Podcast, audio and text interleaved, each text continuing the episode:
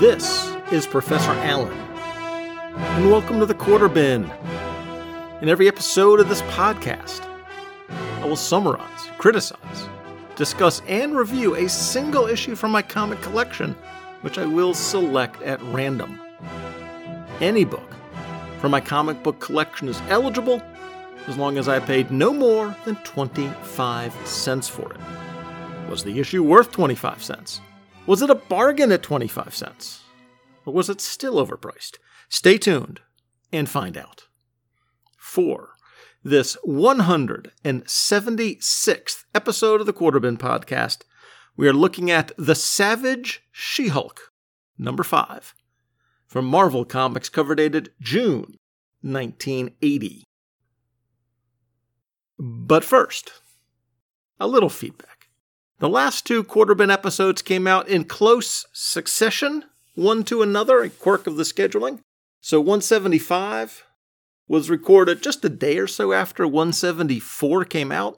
So we only covered the very earliest of feedbacks on that one last time. So here we have some comments on both 174 and 175.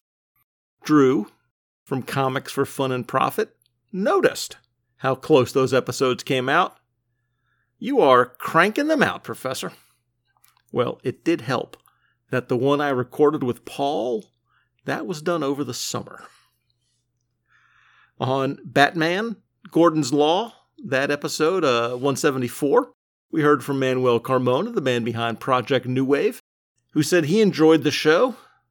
I never heard of this book until you talked about it and it's so cool to discover new books. I always enjoy Batman Gordon interactions, so this was right up my alley. Although Gordon yelling at Bats that he's not police seemed kind of off to me. Yeah, I get that, Manuel. I wonder if that's because it was a police versus police issue. And that is just one situation where Gordon does not need Batman nosing around.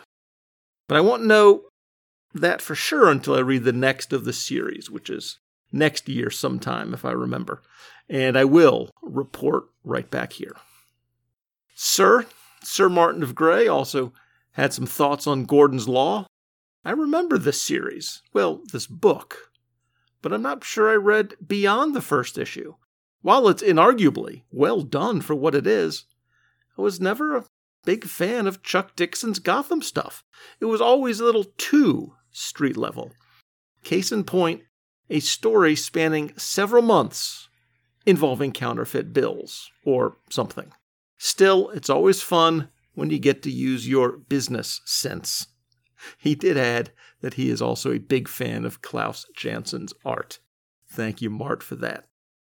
Luke Jaconetti wrote in on both of the last two episodes. Professor, recently I had a chance to listen to the recent episodes of the Quarter Bin. I had never heard of Gordon's Law, at least not that I remember. Well, this series did evidently slide right under the radar. I guess that's how it ended up in the quarter bin. And if I'm being honest, Luke continues, while in 1996 and 97 I was reading DC Comics, specifically the Superman titles, Sandman Mystery Theater, I most likely would have passed this series over at the time. I was not a Batman reader, never have been. And the promise of Chuck Dixon doing a police procedural would not have appealed to me at 16. Now, of course, it sounds like a real treat. I was very pleased to find that the series is collected on Hoopla as part of the Gordon of Gotham trade, along with two other Commissioner Gordon focused minis Gordon of Gotham and GCPD. I will definitely be checking those series out, perhaps as part of Crime Comics Month in May. Yes, Luke, me too. As to the Twilight Zone, I distinctly remember watching the 1980s version as a kid along with Amazing Stories forever, linking those two in my brain.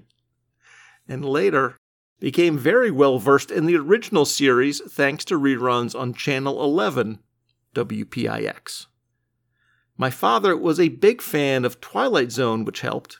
In the 90s, he eventually had the entire series on VHS. And with two episodes per tape, That was a big stack of Twilight Zones. Anyway, this issue came out before I was into comics, and thus had no idea that Now Comics had done this series. The issue itself does sound solid, and reminds me that while we remember the downbeat TZ episodes as the most memorable, that there are more than a few with optimistic endings as well. Never seen this title out in the wild, but I will be sure to keep an eye on it. As an aside, I always recommend to screen the episode Night of the Meek during the Christmas season. It is one of the quintessential upbeat TZ episodes, but one a lot of people overlook, perhaps for just that reason. As always, I enjoy the show and all the unusual fare which finds its way into the cheapy bins. You keep recording them, Professor, and I'll keep listening to them. Thanks, Luke. Well, thank you, Luke. And on last episode with Paul Spatero, we heard from Billy D from Magazines and Monsters and the new Infinity Inc. show, Star Rocket Radio. He said that it was a good episode. Sounds like a solid book, Professor. Always good to hear Paul back on the show. The morning commute was made enjoyable by you two. Totally agree, Billy.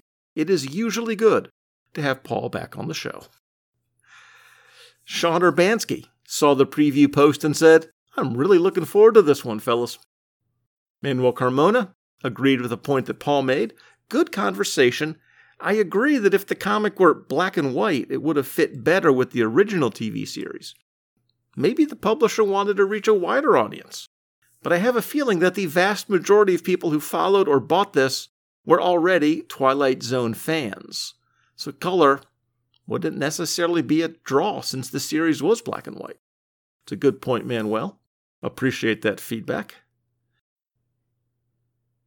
Social media love for last episode came from Drew from Comics for Fun and Profit, Tim Price, the Pod Crasher from the Outcasters, Laurel, Mountain Flower One from the Huntress podcast, Charlton Hero, Two True Freaks, The Telltale Mind, Karen from Between the Pages, James Williams from Karen, Mark Radulich, Chris Lydon, Clinton from Days of High Adventure, Kirk Spencer, Big Five Army, Ed Moore from Teal Productions, Robert Ludwig, the most sane man among us, Dave's Comic Heroes blog, Chris Willett, Derek from the History of Comics on Film, Ranger Gord from Prairie Justice, Anthony Percante, Ben Herman 123, Vic and Phoenix, and our listeners of the year, the kind and lovely Sutherlands from the Rad Adventures Network. Thank you all for that feedback and support. We will take a break here, and when we come back, we are going to get savage. Cancelled Comics Cavalcade, Dead Universes, Red Circle, New Universe, Ultraverse, Atlas, Charlton, America's Best, Dead Publishers, Eclipse, First, Pacific, Now, Dead Imprints, Vertigo, Star, Epic, Bravura, CMX, Dead Continuities, Dark Horse Star Wars, Dark Horse Aliens, Dark Horse Predator, Dark Horse Conan, Dark. Okay, there's a lot of stuff that got taken from Dark Horse. Comics Once Again Cancelled will live here, coming in December. And we're back. The Savage She Hulk, number five, at a cover price of 40 cents, meaning that I purchased this comic at a 37.5% markdown. The cover, by Al Milgrom and Joe Sinnott, shows She Hulk at the bottom of the page turned away from us, and she is punching like really walloping a large, long, red, snake like machine.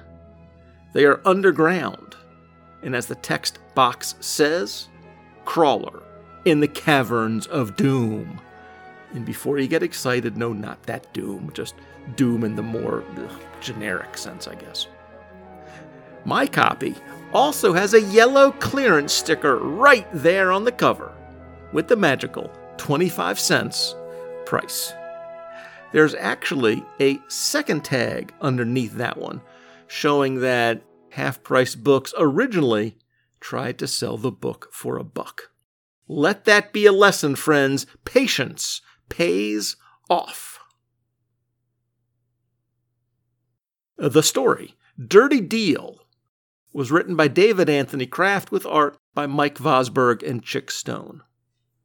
We start on what appears to be the Golden Gate Bridge, except that a caption box reads, A late afternoon tremor in Los Angeles spells sudden and very serious trouble. So, whatever California city we're in and whatever bridge we are at, She Hulk is straddling that bridge, holding suspension uh, coils or uh, wires. I don't know the proper architectural terminology, but she is holding both strands, both sides of the suspension bridge, keeping both sections of the bridge aloft, while she yells to the civilians around her to get off the bridge, make it to solid ground. And as the She Hulk valiantly holds on, the onlookers panic, and these onlookers hold a variety of views regarding She Hulk's character. I sure hope she can save us. Save us? I wouldn't be surprised if she's out to destroy us. From what I heard, she's a murderer, a monster! Run! One of the people on the bridge is Assistant District Attorney Buck Bukowski. The She Hulk is tearing up the bridge, trying to kill us all. You see, ever since he misinterpreted She Hulk's actions back in issue two of the series, he has really been on her case. While she strains to hold the bridge together, She Hulk's mind drifts back to earlier in the afternoon, where, as attorney Jennifer Walters, she attended a press conference with her father, Sheriff Morris Walters, and Henry Mason, the president of Roxxon Oil.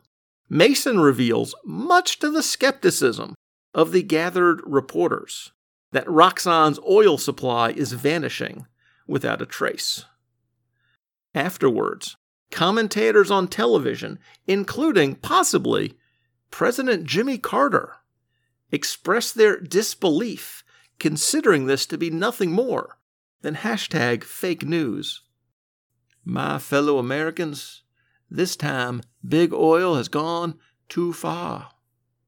Afterwards, in the halls of the courthouse, Buck, the assistant DA, finds Jennifer and gives her a ride in his posh new Porsche. During the trip, he needles at Jennifer for defending the big evil oil company, which causes her adrenaline to spike. She thought bubbles. No use. Can't control it. No way to stop it. As she jumps out of the car, Buck chuckles, pleased with just how much he got under her skin. She ducks behind a large uh, buttress or bridge structure, and in seconds, petite attorney Jennifer Walters is replaced by the raging form of the She Hulk.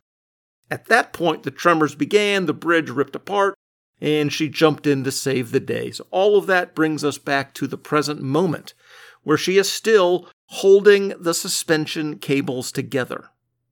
But she loses her grip just as all the civilians have reached safety. And then the bridge collapses.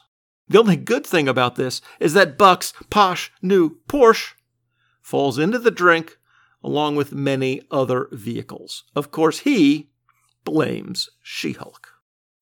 Shortly thereafter, it is Jennifer, not the She Hulk, who crawls wet and cold from the water.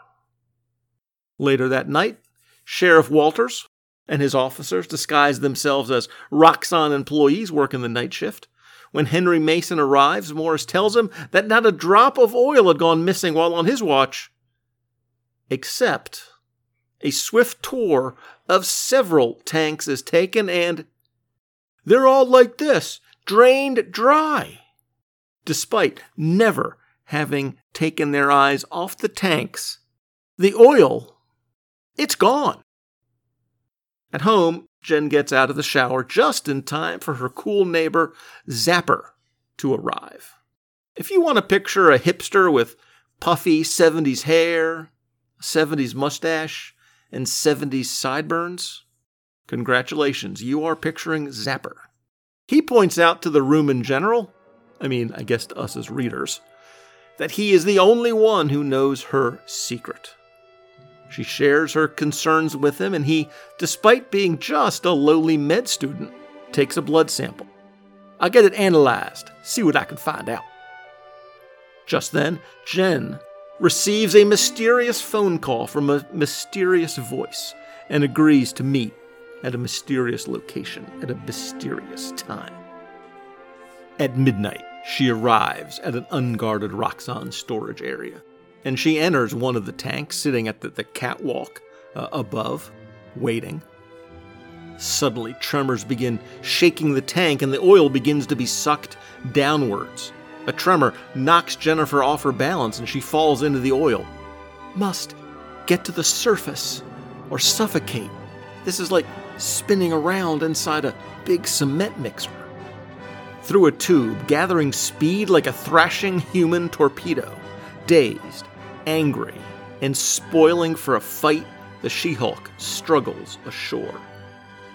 She is stopped short when she finds herself in an underground cave with a massive mechanical creature called the Silver Serpent. And in one of my favorite things in Bronze Age comics, the Silver Serpent is spoken by Jen in font. The machine is blue and white, or I guess based on the name, it's supposed to be blue and silver. And the font for the words the, silver, and serpent are also in a matching color scheme. And it's wonderful. Inside, as yet unaware of her hulking presence, are mobster Nick Trask and his rival Lou Monkton. Monkton is tied up, and from their dialogue, we can infer that Monkton made the mysterious call to Jen. Trask's serpent has been sucking the oil from Roxxon's tanks, and Trask plans to conquer the world's economy with the stolen oil, which is an extremely flawed but beautifully inventive plan. She Hulk, enraged at Trask's presence, starts punching at the silver serpent with a zack, a tabing, a krang, and a freck. The serpent swats She Hulk away and begins battering her with stones from the cavern floor.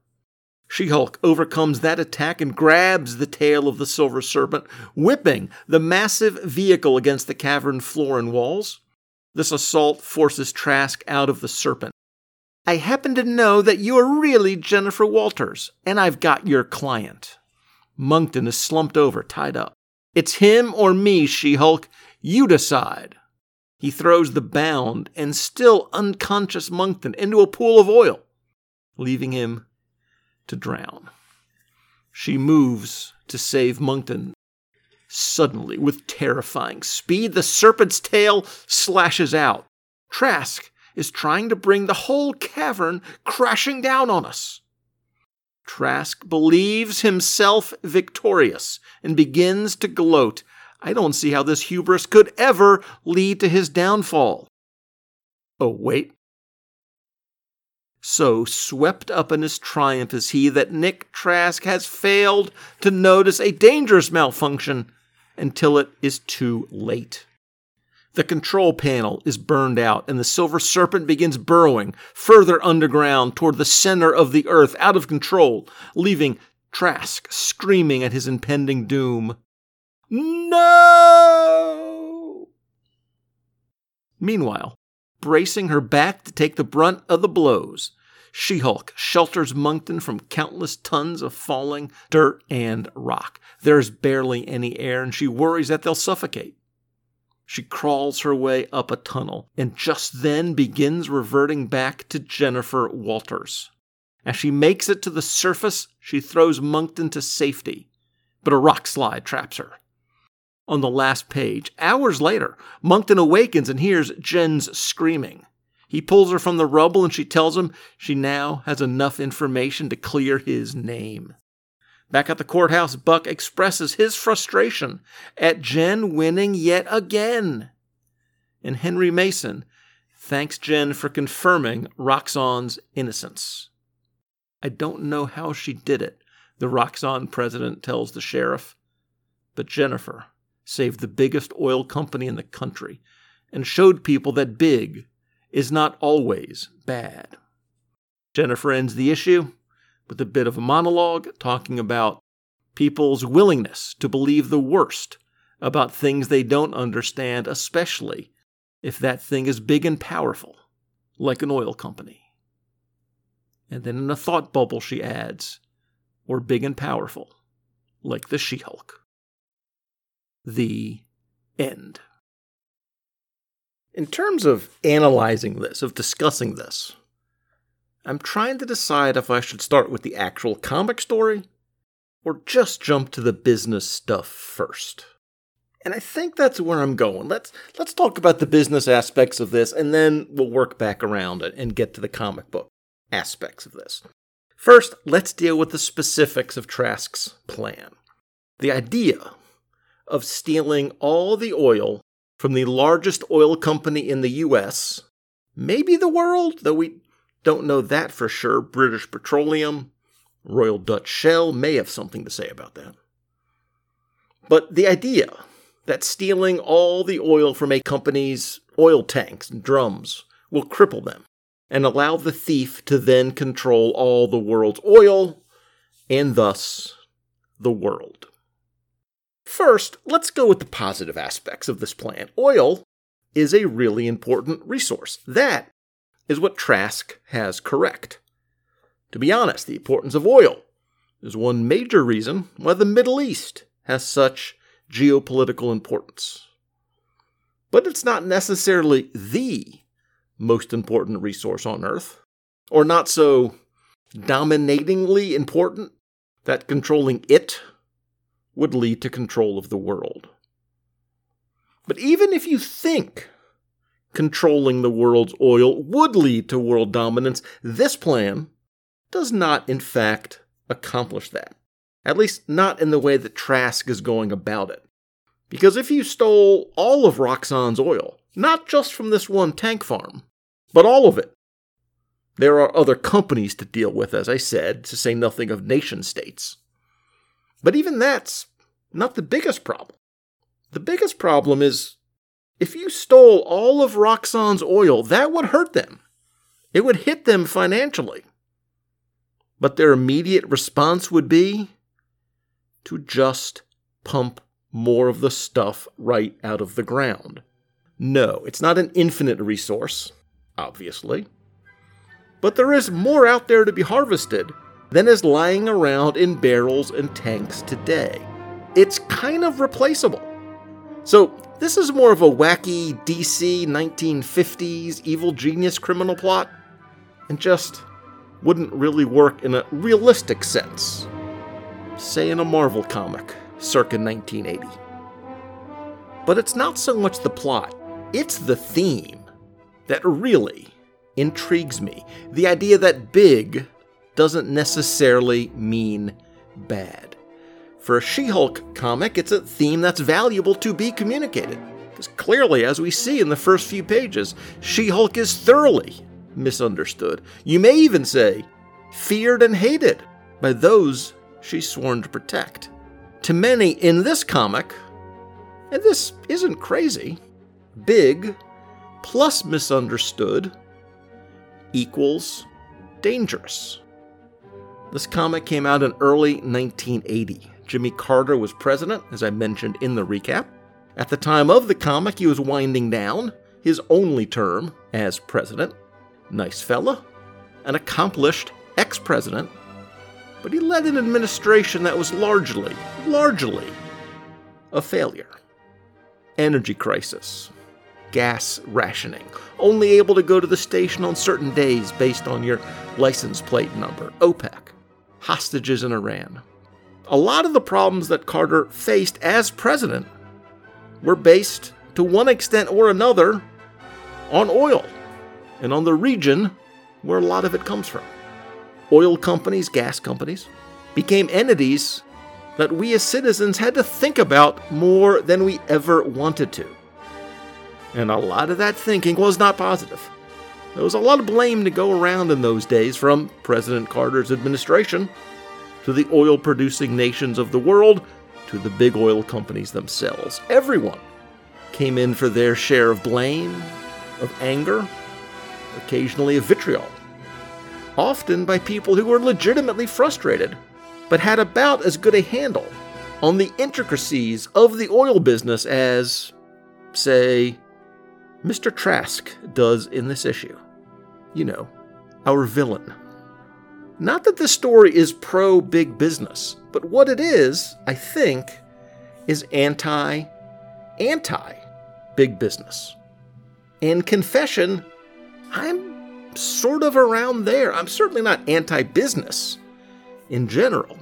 I think, given our world, the people therein, a competitive business atmosphere tends to create wealth, defeats these zero gain circumstances that often exist. Over the history of human civilization throughout time and all over the earth, the majority of circumstances for people is almost exclusively abject poverty a society with a strong middle class, good jobs, education. That is the exception. The question isn't really why is there poverty? Better question is why is there prosperity?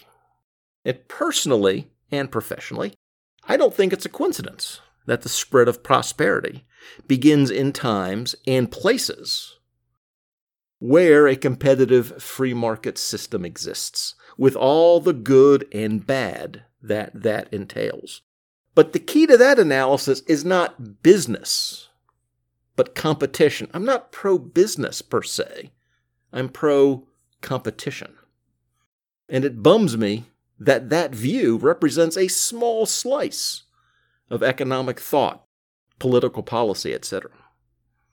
And because I like competition and also like competence, I tend to not like too many big organizations or big entities. I don't believe that big is always bad, but I do believe that big is more likely to be inefficient, ineffective, incompetent, and also potentially corrupt and criminal. Big tech, big media, big government, big pharma. Oh, wait, sorry. Big pharma are actually angels now. Talk about an amazing PR coup the last 18 months. White papers will be written about Big Pharma's transformation for decades. Big labor, big banks, big education, Big Ten football teams in the NCAA playoffs, big oil, big cereal, big water, big comics. Again, I don't think big businesses are by definition bad, which puts me out of step with many on one team but I definitely think that big businesses have a tremendous potential to become bad. And that puts me out of step with many on the other team. So I guess what I'm saying is that I am just fascinated by the theme of this issue and in the instrument, Roxxon Oil, that David Anthony Kraft uses to deliver that theme. It is such an unexpected concept, especially in a big to mainstream comic book. I did not see that final soliloquy coming, comparing Roxxon and She Hulk, both as misunderstood behemoths. But I like that nuance. I like the subtlety. It's just a take I was floored by. And even though I'm not 100% on board with that theme, I don't have to love a particular theme or idea to appreciate its inclusion in a work of fiction. I think it's cool that it was there. That Kraft went there. And the particular details aside, I do think there's a close to universal theme here. Not that big is always bad, but certainly things we don't understand, things we're intimidated by, those things we immediately fear. And I think what Kraft is saying is that maybe we shouldn't fear the unknown, even if it is really big. In turning to the rest of the comic, I should begin by saying that I don't think I've mentioned this so far, but I do need to point out that this comic book was written by the late David Anthony Kraft. He passed away about six months ago as I record this in May 2021 from COVID 19. He was 68 years old. Kraft spent most of his comics writing career at Marvel, with his longest runs being this one on She Hulk and a stint on The Defenders. He also wrote a good chunk of World's Finest comics. But he's probably best known for founding the Comics Interview magazine, which ran 150 issues between 1983 and 1995. Kraft also wrote the Logan's Run adaptations for Marvel, which the fellows at Back to the Bins covered intermittently during the last year or so. And on one of those episodes, they went out of their way to say nice things about Kraft and his comics career shortly after his passing. Now, on this issue of She Hulk in particular, I thought the story and the script were both strong. Like I said, it's not a realistic plot, but it is a crazy, fun comic book plot. I mentioned the conflict of whether this was taking place in San Francisco or Los Angeles. You know, but when you think about it, compared to where all the other Marvel stories take place, New York City, LA, San Francisco, eh, pretty much the same thing from a New York perspective, right? I, I just imagine there was a miscommunication somewhere along the line, maybe in terms of how the artist chose to, to show that bridge. Uh, but whatever. Uh, a bit like that doesn't really matter all that much. One thing that did annoy, and I do wonder how this happened, was that the Silver Serpent, font and all, but on the cover, the drilling machine was colored bright red, not the silvery blue from the interior. Now, this I have two theories about. The more complex one is that it was communicated to the cover artists, Milgrom and Sinnott, that She Hulk was going up against a large, snake like machine called the Scarlet Serpent. Either that was miscommunicated, or they heard that, or someone said scarlet instead of silver, I don't know. Maybe it was originally going to be called the Scarlet Serpent, and somewhere along the line it was changed to silver. Or that's what the colorist was told, or, or what they thought they were told. But maybe, maybe the simplest answer, maybe the Occam's razor answer, is that someone, color artist, or editor thought that red would look way better on the cover than blue. Sometimes it's just that simple. Either way, I will point out that the name of this drilling machine is nowhere on the cover. So I do think that they knew that there was a conflict between the name of the device and the color of the device on the cover, and didn't want to draw attention to it by calling it by a name not represented by what's on the cover. And of the two color options, I think bluish silver sort of works, and certainly the font used for the words the, silver, and serpent and the blue color given to those words inside is pretty cool. The strengths of the story far outweigh those quibbles. The side characters are all well presented, from Jen's dad slash sheriff to the assistant DA slash troublemaker, and the neighbor slash all around happening dude and cool cat. To be honest, I think I spent most of the mid 80s to mid 90s cosplaying as Zapper.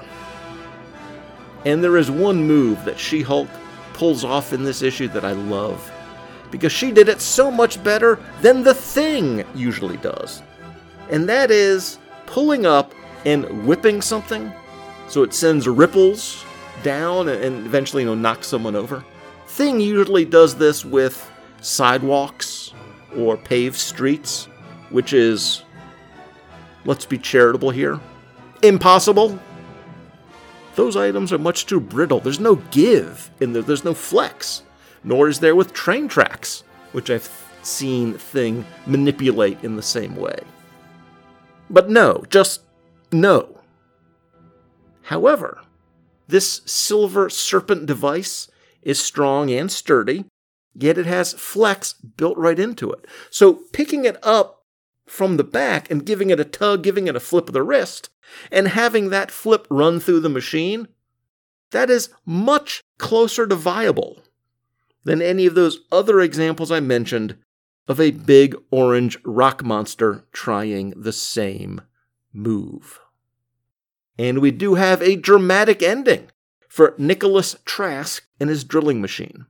The last we see of him and his machine in this issue, and spoilers, the last we see of him and his machine in Marvel Comics history, from what I can tell, is the two of them heading straight for the center of the earth. Yes, it is a bummer that his own hubris does him in and not She Hulk's actions directly, but he does get his just desserts in the dramatic and, and, and literary sense.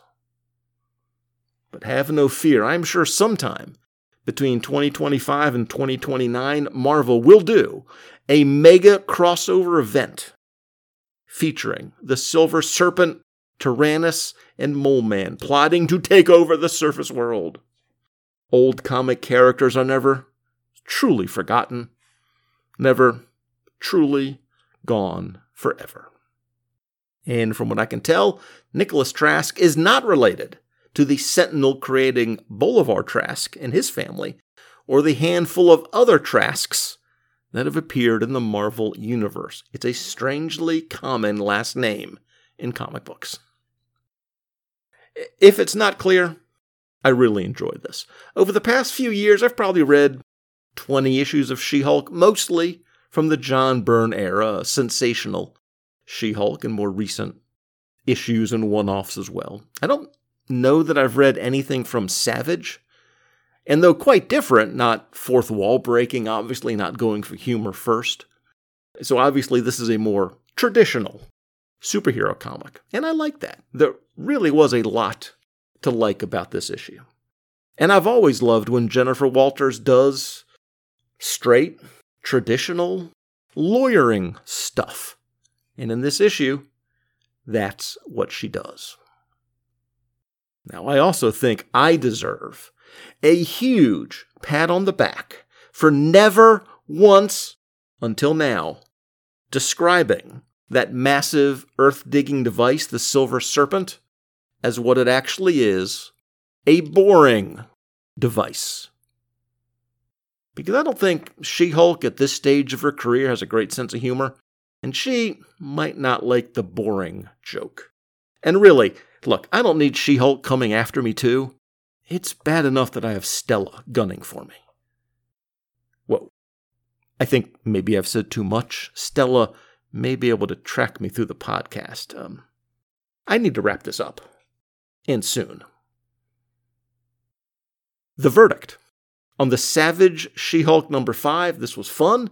It took an interesting take on big business, and it offered a defense of things we don't understand, including big companies. And I didn't really mention this, but it also offered a spirited defense of defense lawyers. And it featured a big mechanical serpent shaped drilling machine. Come on! How could anyone not love that? Okay, maybe not love, but really, really like, which is how I feel about this issue. I really, really liked it and that machine was the only thing boring in this whole issue. Because this is a definite quarter bin deal. And that wraps up our coverage of The Savage She Hulk, bringing episode 176 to a close. Next time, I will be bowing to the will of the people, or at least the people on Twitter or at least the people on Twitter who answered a poll which allowed for y'all to vote on what I would cover in episode 177. And of course, you picked the issue from the Dollar Comics era, the one with not one, not two, not three, not four, but five stories in it. Because why shouldn't I do extra work for you right as the semester is ending and I'm working on final exams and projects, posting my grading process every day on Facebook. This, this is why democracy is failing. But my own whining aside, the comic that won that poll, and thus that will be covered next time, is World's Finest 277 from DC Comics, cover dated March 1982. If you have any questions or comments about the issue, the episode, She Hulk, big things that we don't understand, or the podcast in general, feel free to contact me. Until next episode, I'm Professor Allen, and I'll see you in the quarter bin.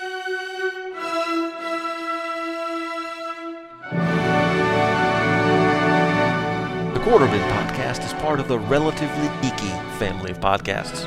Show notes and links are available at relativelygeekypodcast.blogspot.com, where the podcasts Uncovering the Bronze Age and Shortbox Showcase also make their home. Links to Facebook and Twitter are there as well. Feedback for the show is welcome at relativelygeeky at gmail.com. And if you like what we've got going here, please leave a review and a rating in iTunes. It'll help more people discover the show. Thanks again for listening.